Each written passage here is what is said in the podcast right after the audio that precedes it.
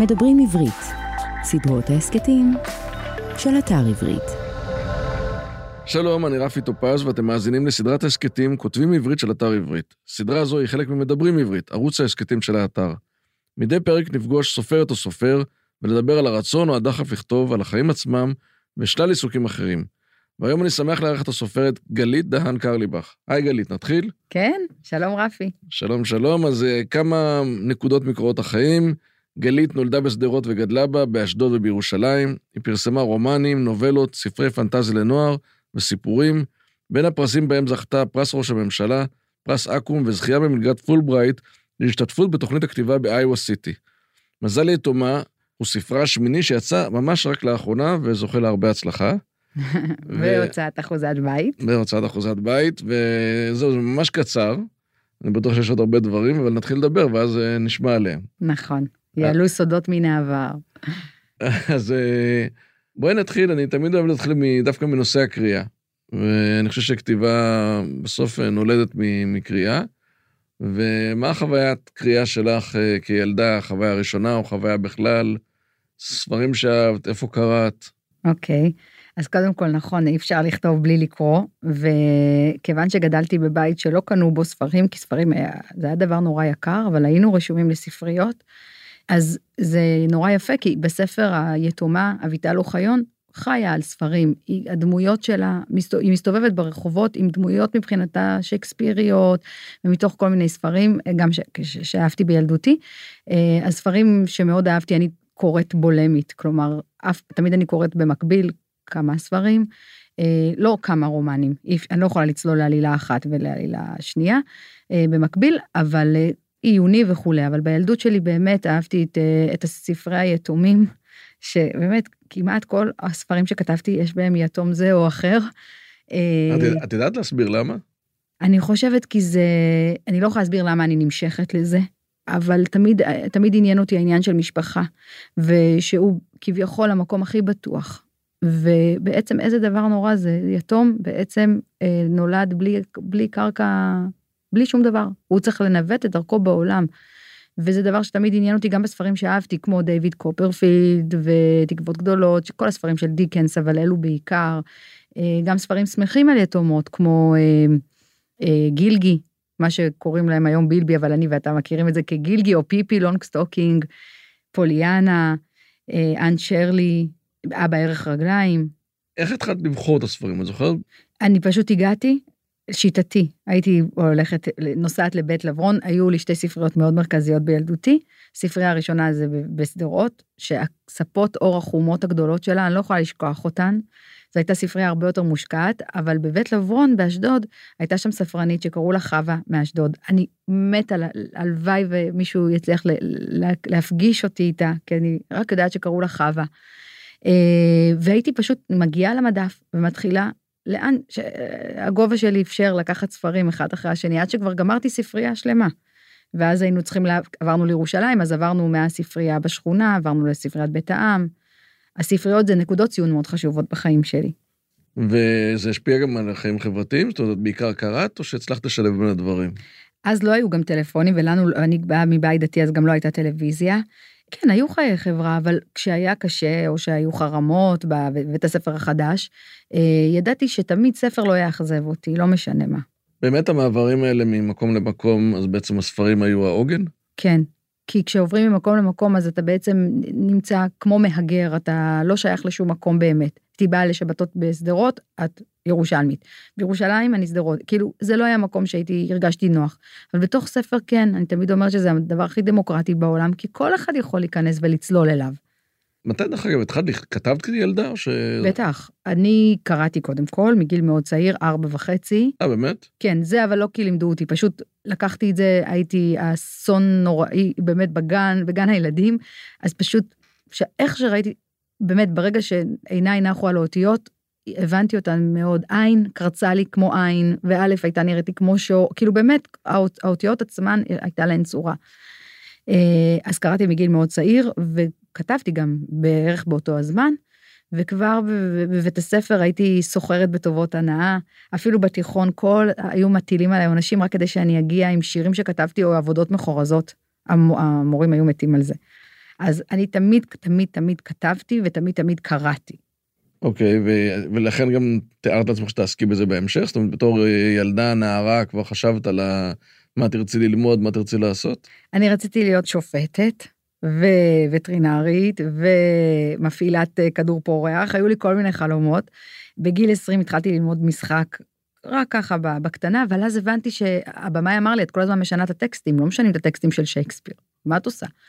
אה, ולמדתי אפילו, התחלתי ללמוד קולנוע, תסריטאות, וביום שבו הציעו לי מלגה של בימוי, ארבע שנים, הייתי אחרי לידה, לא היה לי כסף, אבל הציעו לי ארבע שנים חינם, הכל רק בבימוי, הבנתי שאני צריכה להיות, לחזור למה שאני באמת טובה בו, ומה שאני יודעת. ואז התחלתי לשבת וכתבתי את הרומן הראשון שלי, אה, ובגיל 28 הוא כבר אה, התפרסם. אז בעצם התחלת לכתוב אותו באיזה גיל? בגיל 24? 25. 25? כן. ואיך הוא נולד? אה, מה זאת אומרת? איך הרעיון היה? מה הרעיון? את אומרת שהדחף לכתוב אותו נבע מהעובדה שהבנת שזה מה שאת צריכה לעשות? לא, תמיד כתבתי, אבל תמיד זה היה נשאר עד גיל 28, יש לי המון המון חומרים. בכלל, לכל סופר יש תמיד את השדים האפלים האלו של כל מיני, הרי זה בדיוק אותו דבר כמו ציירים. ציירים הולכים למוזיאון או מעתיקים דברים, נוף דומם וכולי. אני העתקתי ספרים, אה, לא באמת העתקתי, אבל הספר הראשון שכתבתי, רומן ראשון, בגיל 16, היה מבוסס על אנה קרנינה, רק שלגיבורה שלי קראו רננה, והיא לא הצליחה להתאבד, כי הרכבת לא הצליחה לעשות זינוק בעלייה של ירושלים, אז היא נתקעה בקורונים חרדים, ואז היא יצאה פרודיה על אנה קרנינה. ככה זה התחיל. זה היה בגיל 16. זה היה בגיל 16, זה נמצא, אני לא מעיזה להסתכל עליו מרוב שזה, כן. אה, יש לך את זה עדיין? יש לי. ומה, ו... כתוב בכתב... אה, בכתב יד כמובן. ברור. אגב, את הרומן הראשון כתבת בכתב יד או ב... אה, תמיד היו לי פנקסים ומחברות, אבל כתב היד שלי הוא כמו של אה, רופא לטיני. באמת, מאז ומעולם. גם מבחנים בבית ספר, לדעתי, אם קיבלתי 100 על מבחן, זה היה ברור, כי המורה היה אומר, יאללה, די, אין לי כוח להתעסק עם זה, אני לא מבין את כתב ידה, אני אתן לה 90. מתי בעצם עזבת את העולם הדתי? 16. בגיל 16? 16 רשמית אה, ביני לבין אלוהים, היה לי חוזה עם אלוהים, אמרתי לו, תשמע, זה לא עובד, האולפנה הזאת, לא הגיוני שאתה יכול ליצור את האנשים הגזענים האלו, או את האנשים, לא, זה, לא, זה היה נורא ואיום. אה, ציונות דתית, שנגדה את המסורת שהגעתי משדרות, שזה בית מסורתי, שהוא אוהב להקל בדברים. אז בגיל 16 ממש ידעתי שאני אקרא ספרים. אז היית באולפנה בירושלים? כן. והתחלת באיזה גיל? בגיל 14? כן. וסבלת מזה תקופה? מאוד. מאוד מאוד, לא רק באולפנה, גם בבית הספר הדתי. אני פרחתי בממ"ד, בבתי ספר באשדוד, ופריחה מדהימה עם בנים ובנות. כשעברנו לירושלים זה היה פשוט סיוט, ההורים שלי החמירו, אה, והחליטו ללכת על בית ספר של לא פחות ולא יותר מבית קריית משה, שאתה מכיר, בית ספר נועם, כל אחת שם בת של רב אחר, והכל הומוגני וצפוף קלוסטרופובי, קלוסטרופוביה מחשבתית נוראה. גזענות מאוד מוסווית אבל קיימת, שזה גם דבר שאף פעם לא, לא, התעס... לא עסקתי בו, אבל זה היה קיים. והרגשת אותו? מתי עסקת בו, אבל הרגשת אותו ביום יום שלך אה, אבא כתלמידה? שלי, הרגשתי את זה כי ההורים שלי הגיעו משדרות, אז אני מכירה את הסיפורים מההורים שלי ומהקיבוצים והיחס אה, לעיירות פיתוח וכולי, אבל הייתי מספיק אה, עם צרות משל גלית עצמה להתקבל למקומות חוץ מלהעמיס על העניין של מוצא. Mm-hmm. גם הייתי, הייתי נורא, אני נורא מתנשאת בעניין הזה, כלומר אם מישהו חושב שחוכמה, אינטליגנציה קשורה למוצא, זה מגיל מאוד צעיר מסמסתי את זה, זה לא, הבנתי שזה זה לא הגיוני. אני לא הייתי בשלב שבו אבא שלי, שכאילו אנשים איבדו פרנסה על מוצא ומפאי וכאלו, אז אני לא יכולה לטעון לזכויות אה, שנשללו ממני. אבל צריך תמיד מה, מהשוליים לדחוף יותר. ואז בגיל 16 את uh, מתירה את החוזה עם אלוהים ועם האולפנה, כן? אבל פותחת איתו חוזה חדש. שהוא מה? אמרתי לו, תקשיב, אנחנו בסדר, אני ואתה, בוא נתקמבן. אתה לא באמת אכפת לך אם החצאית שלי ככה או ככה, אם אני קוראת בשבת וחייבת להשתמש במנורת לילה. אז הסתדרתי, הבנתי שיש כל מיני דרגות, ושהאולפנה, זה שום פנים ואופן לא יכול לייצג איזושהי דרך חיים שהיא באמת טובה ונכונה. אז אטמתי את עצמי, הספרים מאוד עוזרים, אה, חייתי פשוט בספרים. ובמוזיקה. אגב, ההורים שלך נשארו דתיים בעצם כל השנים, נכון? נכון, אבל נכון. והסתדרתם? זה... לפרקים. כאילו, אתה יודע, משפחה מגרבית, מריבות זה דבר שאנחנו מקדמים בברכה. אה, כן, מבחינת סובלנות דתית, אין יותר הבית של, הבית מאוד מאוד סובלני. בהתחלה היה כמובן פיצוצים, היה קשה, היה זה, זה, הייתי צעירה, גרתי בבית של ההורים, היום זה לא אישו בכלל. ואז נחזור לרומן הראשון, איך הגיע הנושא ואיך עלתה המחשבה. אוקיי. האמת שאף פעם אני לא יודעת איך בדיוק זה מתחיל, אבל אחרי שאני מסיימת לכתוב, אז אני מבינה מה השאלה שהטרידה אותי. ומה שהטריד אותי זה היה משהו מאוד מעניין. סבתא שלי שנפטרה כמעט לפני שנה, שהיא באמת דמות מפתח בחיים שלי, וגם הספר מוקדש לה, לשמחה מלכת הסבתות, כי פה יש סבתא מרשעת, וכולם, לא רציתי שאנשים יחשבו שזאת סבתא שלי. ו... ואז הייתה לי שיחה עם סבתא שלי, ואמרתי לה, סבתא, אני כל כך אוהבת להיות איתך כאן. בעצם, אסור לי להתחתן, למה את מעודדת אותי? אז אמרה לי, מה זאת אומרת, זה טבע העולם, ככה צריך לעשות. אמרתי לה, אבל זה בגידה. אז היא אמרה לי, למה זה בגידה? אמרתי לה, כי אם אני אתחתן, אז אני צריך ללכת להורים שלו לשבת, ועל ההורים שלי, ואת תמיד תהיי אחר כך. אנחנו בעצם, אני יוצאת מהמשפחה. היא אמרה לי, נכון, זה טבע העולם. אמרתי לה, אבל זו בגידה. והסיפור הזה של בגידה, אה, אם אתה מתחתן, יצר את הרומן הראשון, אחותי כלה והגן נעול, של ארבע נשים שגרות בבית, זה היה חלום שלי, חלום הרטוב, אז יש שם סבתא, יש לה את הבת שלה ואת התאומות הנכדות, ואין גברים במשפחה הזאת. עכשיו, כיוון שאין גברים, הם באו, הם, הם באו לעולם ככה, ואסור להם גם לדעת איפה הגברים, מי האבא, מי הסבא, כולם שם לא נוכחים. אז יש להם בעצם מסורת שהם רק בתוך המשפחה. הן חיות בתוך עולם שהוא סגור, עם הטקסים שלהן וכל הדברים, וזה היה חלומי. אבל כמובן זה ספרות, אז משהו חייב להיפרע. זה באמת, אה, אני חוזר רגע לחוזה שדיברת עליו, ששינית והפרת וכתבת חדש. כן. את בעצם יוצרת עולם. נכון. באה ואומרת, אה, לא מתאים לי, או אני רוצה לחשוב על אפשרויות אחרות, ואת מייצרת עולם, כמו שמדברת עליו, של הארבע נשים שגרות אה, בנפרד. נכון. ובאמת יש משהו בטקסטים שלך ובשפה ובהקול של... באנו לשנות, אוקיי? זאת אומרת שזה... שכל העניין זה לספר סיפור אחר, לא לפחד ממילים, לא לפחד מ... מלכתוב אחרת. זה הדחף שבעצם מניע אותך? אני חושבת שספרות היא תמיד מתחילה מאיזה משטח המראה. אני טסתי לראשונה בחיי בגיל 32 לצפון איטליה. זה היה הפעם הראשונה, אלא אם כן אתה כולל את אה, אה, טיסה בשמי הארץ לנהר, לא יודעת, לרמת הגולן. What if, זה המילות הקסם שלנו, אז למה לספר את הסיפור שלי, האוטוביוגרפי, אם יש לי משאלה שמשהו אחר יקרה, או לבחון משהו, מעבר לעובדה שזה לא מעניין לדבר על עצמי, אבל לבחון משהו, כאילו לראות מה היה יכול לקרות אם סבתא לא הייתה מאשרת לנכדות שלה להתחתן. זה הגניב אותי, ומזה זה יצא. והרומן השני, מה קורה, איך אדם יכול לשבות אה, mind של מישהו אחר, ל- ל- לשחק לו בראש, לשחק במוחו, בלי, בלי מגע. זה, זה הוליד עוד רומן, כלומר, השאלות האלו... אבל השאלה הזאת, למשל, איך, כן. היא, איך היא נולדה? איך לשחק בראשו של אדם? אני לא יודעת לשים את האצבע, אבל יש סביבנו הרבה אנשים שהם חכמים, אינטליגנטים, באמת עמוקים, והם נופלים בקשרים, אה, בקשרים קשים, או שיש מרות שרב מנצל, אה, ופוגע בילדים. אז זה היה, אני זוכרת, הרב אלון, כשהספר שני שלי קצה, זה היה משהו מדהים. כשהרומן קצה יצא, קרו שני דברים. אה, גואל רצון והרב אה, אלון, כאילו הוכרע משפטם, הוכרע גזר דינם, לא זוכרת בדיוק מה, מה היה כל אחד, אבל פרשות באו לסיומן. אז זה היה מעניין, איך אדם יכול בכריזמה וקסם למשוך, להשתמש, לנצל. זה, זה מעניין אותי כל דבר אנושי. ואם נחזור, כשכתבת את הספר הראשון, כתבת את זה במשך אה, שלוש-ארבע שנים. נכון. אה, חוויית כתיבה ראשונה. כן, זה היה נורא. איפה בכלל, איפה, איפה כתבת? אה, כל יום? התייעצת? אוקיי, כיוון שאני אה, מאוד היפרית וקופצת בראש, אה, אז זה היה קשה מאוד לרתום את זה. אה, אז בשנה הראשונה כתבתי את זה לבד, ואז כבר uh, התחלתי לעבוד עם, uh, עם נועה מנהיים, שהיא עורכת של זמורה ביטן. איך פגשת את נועה? וככה זה יצא.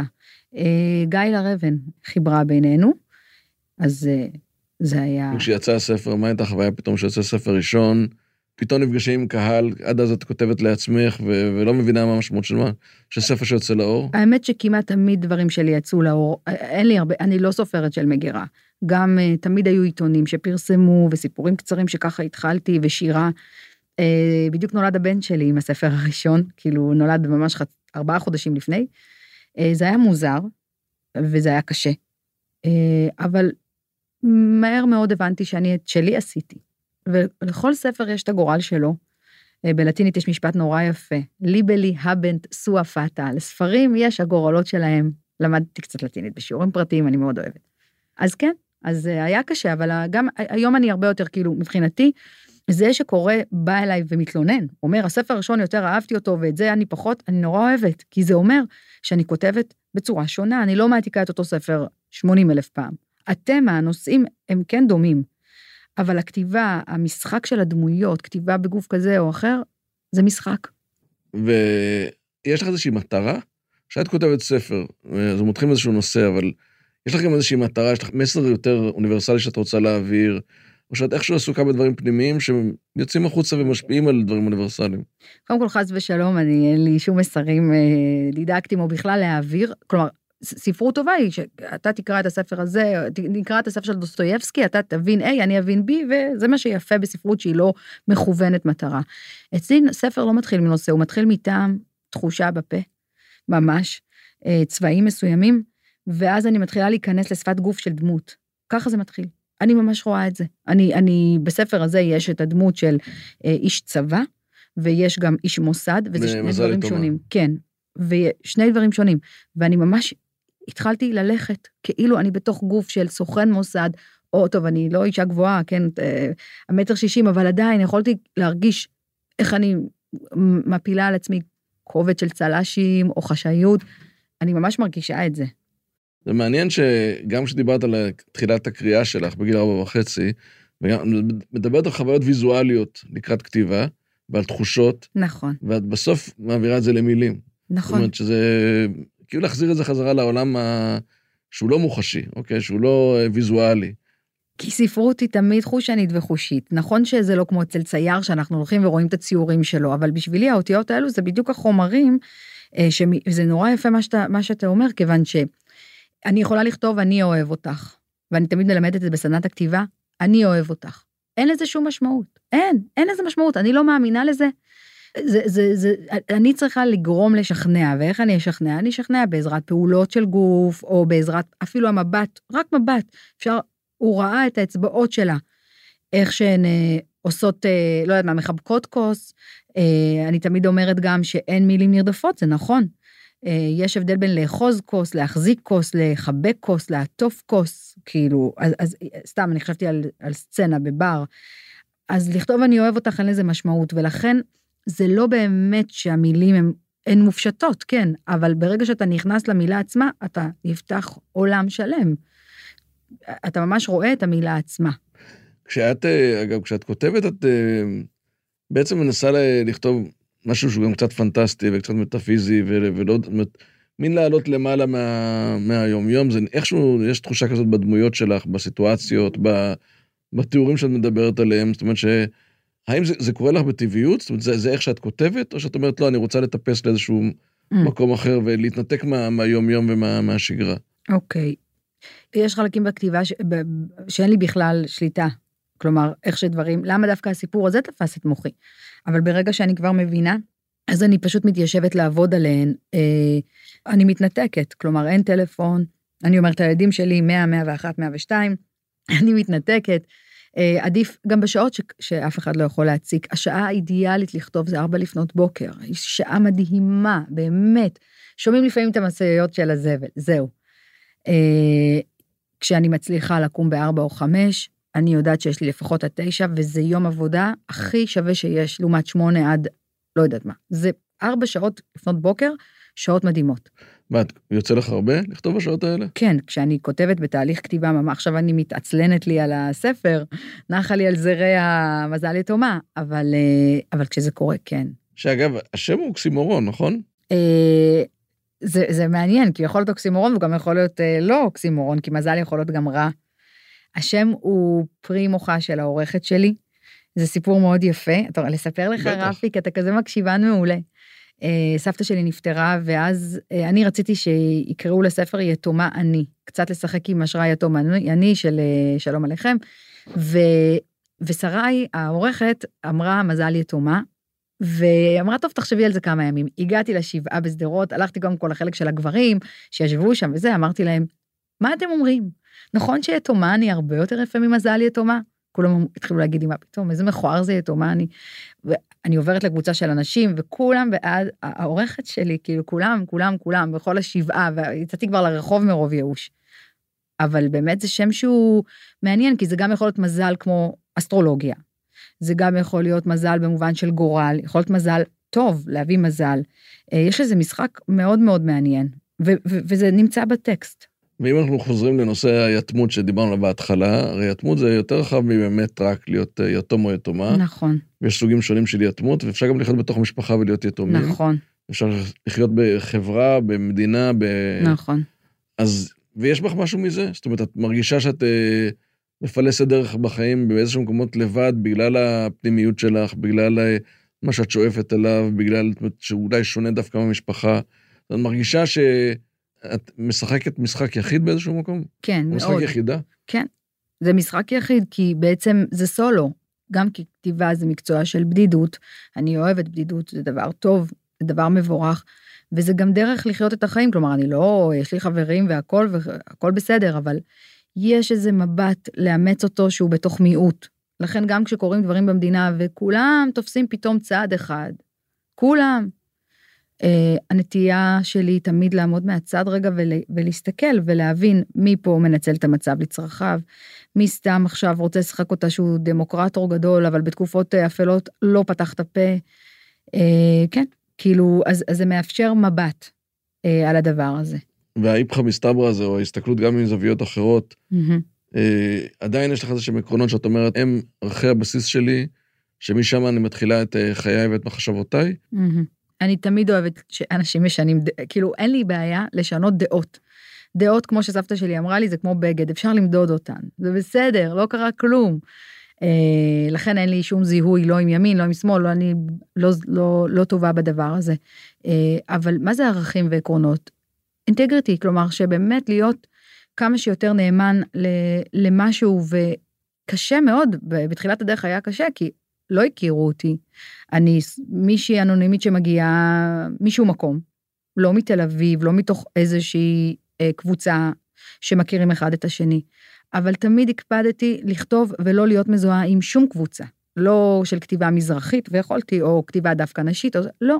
אני כותבת רק את הדברים שאני יודעת לכתוב עליהם, ואני רוצה שישפטו אותם רק על פי, אם זה מעניין, אם זה ספרותי, אם יש בזה זווית חדשה על החיים, או יצירתי, מקורי, זה המקומות שאני, מעניין אותי. אגב, בגיל צעיר הכניסה למיליה הספרותי, או בכלל המעגל הזה, זה הפחיד אותך, הדאיג אותך, אה, או שהיית אמרת, אני כותבת, וישפטו אותי לכתיבה שלי, ולהפך, אני...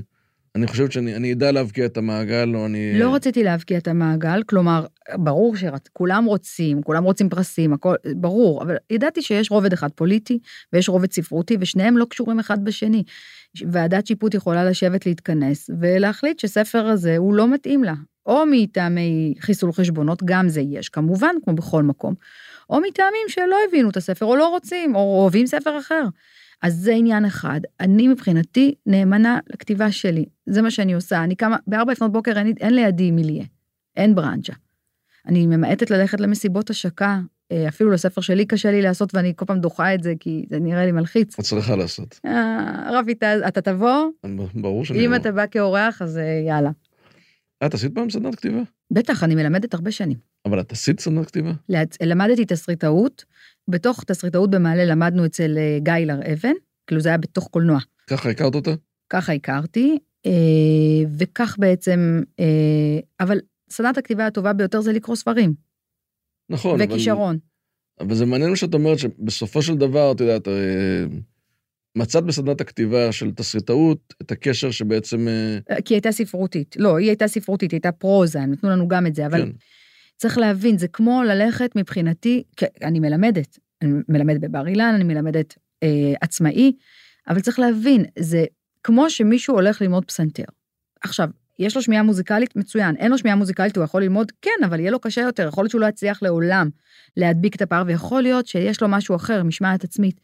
ג'ון אירווינג, אחד הסופרים האהובים עליי ביקום, אה, שכתב את תפילה לאוון מיני, אתה מכיר בתקנות בית השיכר ומלון ניו המפשייר, הוא באמת דיסלקט, אה, ואני הייתי מרותקת, אני מעולם לא הייתי דיסלקטית. אה, לא היו לי שגיאות כתיב מעולם, אמא שלי יכולה להראות לך את כל המחברות מעולם לא, אז אותי זה ריתק, כי הוא סיפר שכל ספר שהוא כתב, הוא משכתב פסקאות שלמות, מאות פעמים. לא את הספר כולו, או גם אנחנו מלטשים, אבל נגיד הוא מסיים פסקה והוא צריך איזה מאות פעמים או עשרות פעמים, רק את הפסקה הקטנה הזאת, זה מטורף, זה עבודה מטורפת. אז הוא מתאבק, אז הוא למד שהחזרתיות היא דבר, לא, היא דבר מאוד מאוד חשוב.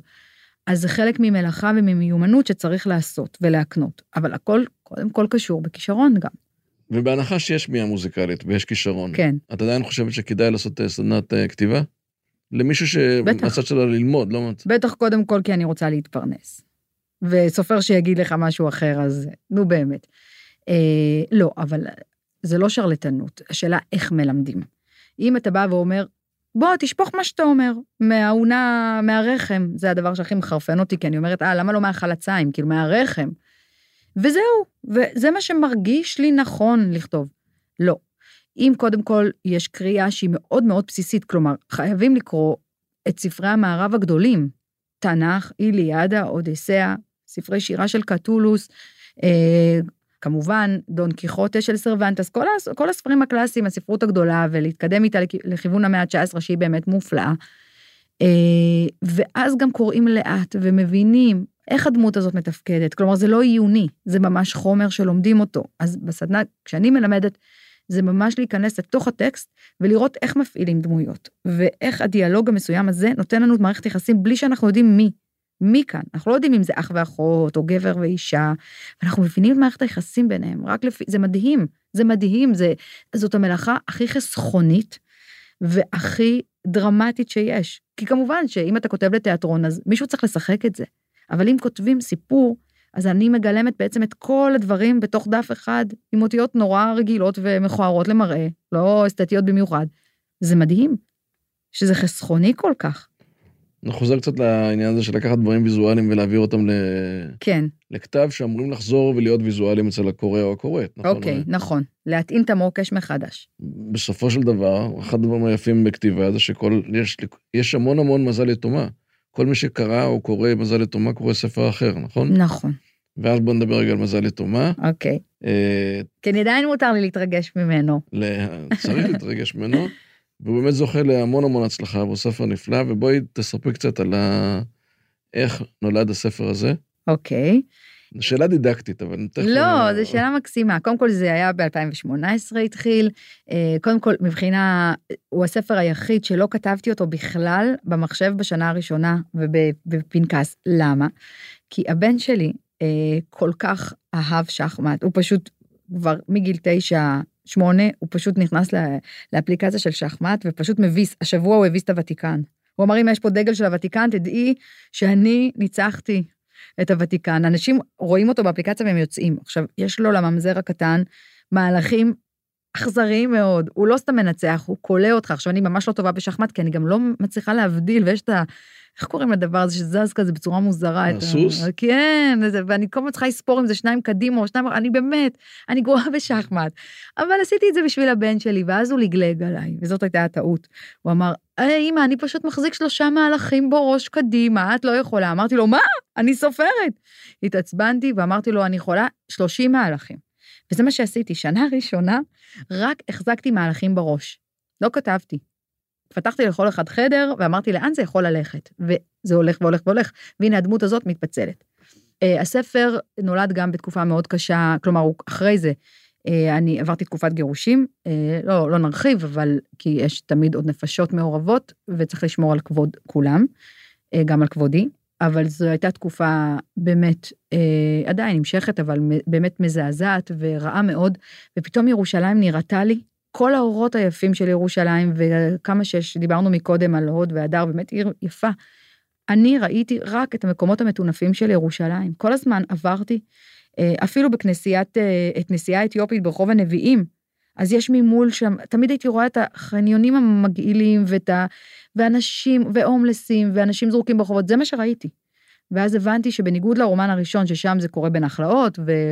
מלגלג על זה, אבל עדיין רואים את נחלאות, פה זה הולך להיות דלת אישה שהיא נכנסת לעולם רק בדלת אחורית, ממש, קונקרטית. אפילו מד"א נמצא אה, בליפתא, כאילו, כשקורה מה שקורה בתוך הספר, סבא וסבתא שלה מתים בצורה זו או אחרת, אני לא אספר כדי לא כן, ל... כן. כן?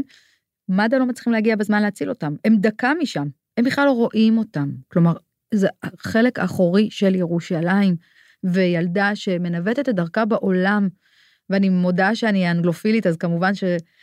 אני ראיתי גם את הערובות של, של לונדון של המאה ה-19, ואמרתי לעצמי, טוב, אז היא, לא תנקה ערובות, אבל זה לא יהיה רחוק משם. ו, וזה זה, זה מה שהיה, כן. והשם והדמות, יכול לספר על זה טיפה? אביטל אוחיון. אמ, אז אביטל מספרת ואומרת, אל תסמכו לעולם על השמות המקוריים של בני אדם, ואז היא מספרת שיש שם מלאכי שמתנהג כמו שטן, ומאיר הוא בכלל עיוור, ואז היא אומרת, ולי בשם יש אבא. היא, היא יודעת איפה אימא שלה קבורה, אבל היא לא יודעת מי אבא שלה, אה, וזאת התעלומה של כל הספר, אה, אחת מהן. אה, אז יש משחק על זה. אוחיון, אתה יודע, אנחנו, זה טבעי לי. ויש את העניין של, בכתיבה שלך, תקני אותי אם אני טועה, אבל של לחפש את הדמות המושיעה, הדמות של המושיע. מהמם, נכון. וזה מצד אחד דמויות מאוד מאוד משמעותיות וחזקות, שמסתדרות בעצמן, ובכל זאת כאילו צריכות מושיע בסוף. למה זה? קודם כל כי הן לא תמיד מסתדרות, הן- יכול להיות שהן מסתדרות ונושאות משהו, אבל זה אולי המאה ה-19 הורישה לי, איזה גורל, איזה משהו, הפתעה. יש משהו בחיים המודרניים נורא משעמם, הרי אין לנו הפתעות בחיים, נכון? כאילו, פעם קבענו עם מישהו, היום אתה קובע עם מישהו משהו, גם בתוך אפליקציה של יומן גוגל, אתה עדיין מתקשר באותו יום ומוודא שהוא יגיע, ואחר כך שולח זימון. אין הפתעות בחיים, אין. והמקום הזה של ההפתעה זה גם המקום של הפטרון וגם להגיד משהו. אנחנו לא יודעים הכל, אנחנו לא יודעים הכל על העולם. לפעמים נראה לנו שכולם שונאים אותנו, או הכל חשוך, ופתאום מגיע איזה משהו. אז יש לי חיבה לזה. יש לי חיבה גם למחזות אה, יווני, על טרגדיות יווניות, ותמיד יש שם את ההתערבות. את ההפתעה. כן. כן, אז אה, בדיוק. ויצא הספר, והתגובות עד, עד כה מצוינות, לפחות מה שאני ראיתי. נכון, יש הרבה תגובות טובות. אה, הופתעת מחלק מהתגובות? זאת אומרת, יש דברים שאנשים קראו ודיברו איתך עליהם, ו... וזה קורה לך גם בספרים אחרים שאת אמרת, וואו, דווקא לא חשבתי על זה וזה נכון, או דברים שאנשים פירשו לא נכון, או... זאת אומרת, את בכלל, את מחבקת תגובות, או שאת לפעמים אה, מוטרדת מתגובות? זה תלוי אם זה משהו שהוא אישי, כלומר, אם מישהו פונה גם אליי, אז אני מתייחסת באופן אישי אחר. אה, אני מאוד דמוקרטית בזה.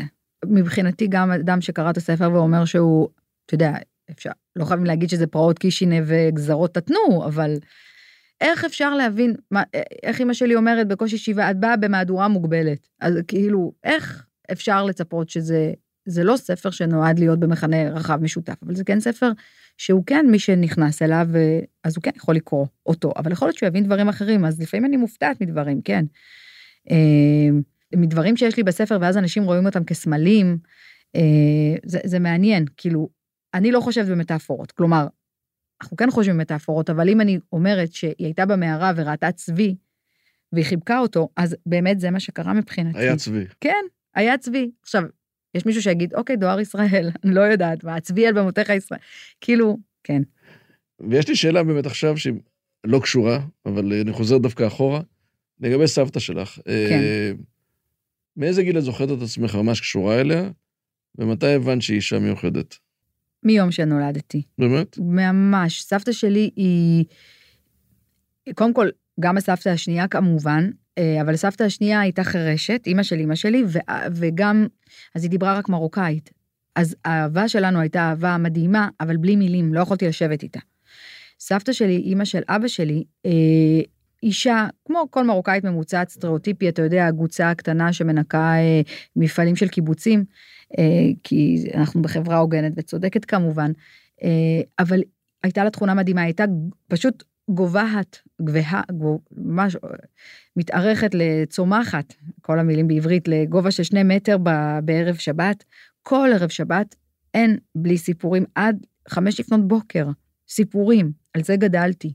אישה מאוד מיוחדת, כי היא איבדה כל כך הרבה, היא איבדה את אימא שלה בגיל תשע. היא גדלה בכפר, היא בעצם הייתה צריכה להתמודד עם אם חורגת וילדים חדשים. היא איבדה ילדים, גם בגלל אה, רשלנות של בית חולים, שאמרו, לא ידעו שהיא יודעת עברית, אמרו, יש לה כבר שבעה ילדים בבית, לא, לא נשקיע בשבילה בניתוח קיסרי. הילד היה עד הרגע האחרון, היה לו דופק. היא שמעה את הכל. אה, והיא עדיין אמרה לי, וזה גם התפיסה של המאה ה-19 שאני כל כך אוהבת, של הגיבורים והכל. אדם מגדל את עצמו, גם אדם שעובר דברים קשים ונוראים, הוא צריך לצאת, היא לא אמרה את המילה מענץ', אבל זו הייתה מילה אחרת מן הסתם, אבל היא הייתה אדם באמת מדהים, והאינטליגנציה המטורפת שלה, אני זוכרת, הספר הזה, היא נפטרה שבוע אחרי שהעריכה הסתיימה. אני תמיד הייתי באה לפני ומספרת לה בעל פה, כי היא לא קוראת. עכשיו, הייתי אומרת לה את הדמויות, ואז היא כבר הייתה מבינה מה יקרה, היא כבר ידעה את הסוף. זה מדהים, אני לא ראיתי דבר כזה בחיים. כל ספר שסיפרתי לה, היא כבר הבינה מה הולך להיות המהלך. וזה מדהים, כי זה אומר שזה טוב, כי זה אורגני. כלומר, דבר יוצא מתוך דבר. אז היא הייתה באמת מאוד מיוחדת. קשר שלי עם אימא שלי, ברור, הוא חזק והכול, אבל קשר עם סבתא הוא, הוא קשר מאוד מאוד מיוחד. כל התקופות של המצוקה שלי, אני, אני גדלתי בשדרות עד גיל מאוד מאוד צעיר, רק עד גיל ארבע רשמית. אבל עד גיל 12, כל החופשים, היינו הולכים לקייטנות והיינו משקרים כדי לקבל את ההנחה. היינו אומרים, אבל לא, לא, לא היה צריך לשקר, כי, כי, כי כולם הכירו אותנו, אבל מול העירייה היינו צריכים להגיד שאנחנו כאילו משדרות. והייתי בכל הקייטנות, וחוזרת הביתה, והיא מכינה לי תמיד את, ה, את, הצ, את הלחם ואת הפירות בצד, ואת האבטיח חתוך. כן. והספר אה, מוקדש לה. כן, אני לא מקדישה בדרך כלל ספרים, אבל הספר הזה, כן. נעבור עכשיו לשאלון קצר? בטח. בוקר או ערב? בוקר. טוב, בוקר זה ארבע בבוקר. חיית אבל... בוקר, ברור. טלנובלה או מתח? גם וגם. את אגב, את רואה טלוויזיה? לא. אני רואה סדרות לפעמים קצת במחשב, אבל לא טלוויזיה, לא חדשות בכלל. יש בך רצון לכתוב לטלוויזיה? כן, כן, כן. זה כן, כן. כן. אני עובדת על משהו כן. ומקווה, אבל בארץ זה מאוד מאוד קשה, אז בעצם התחלת את דרכך מזה, לא? למדת תסריטאות, רצית ללמוד תסריטאות. כן, אבל זה באמת שונה. כלומר, זה ממש מדיום אחר לגמרי, אז אני כבר לא זוכרת מה... כן. junk food או גורמה? junk food. איזה junk food? המבורגר וצ'יפס וטבעות בצל. פריז או רומא? רומא. אבל רק כי הייתי ברומא.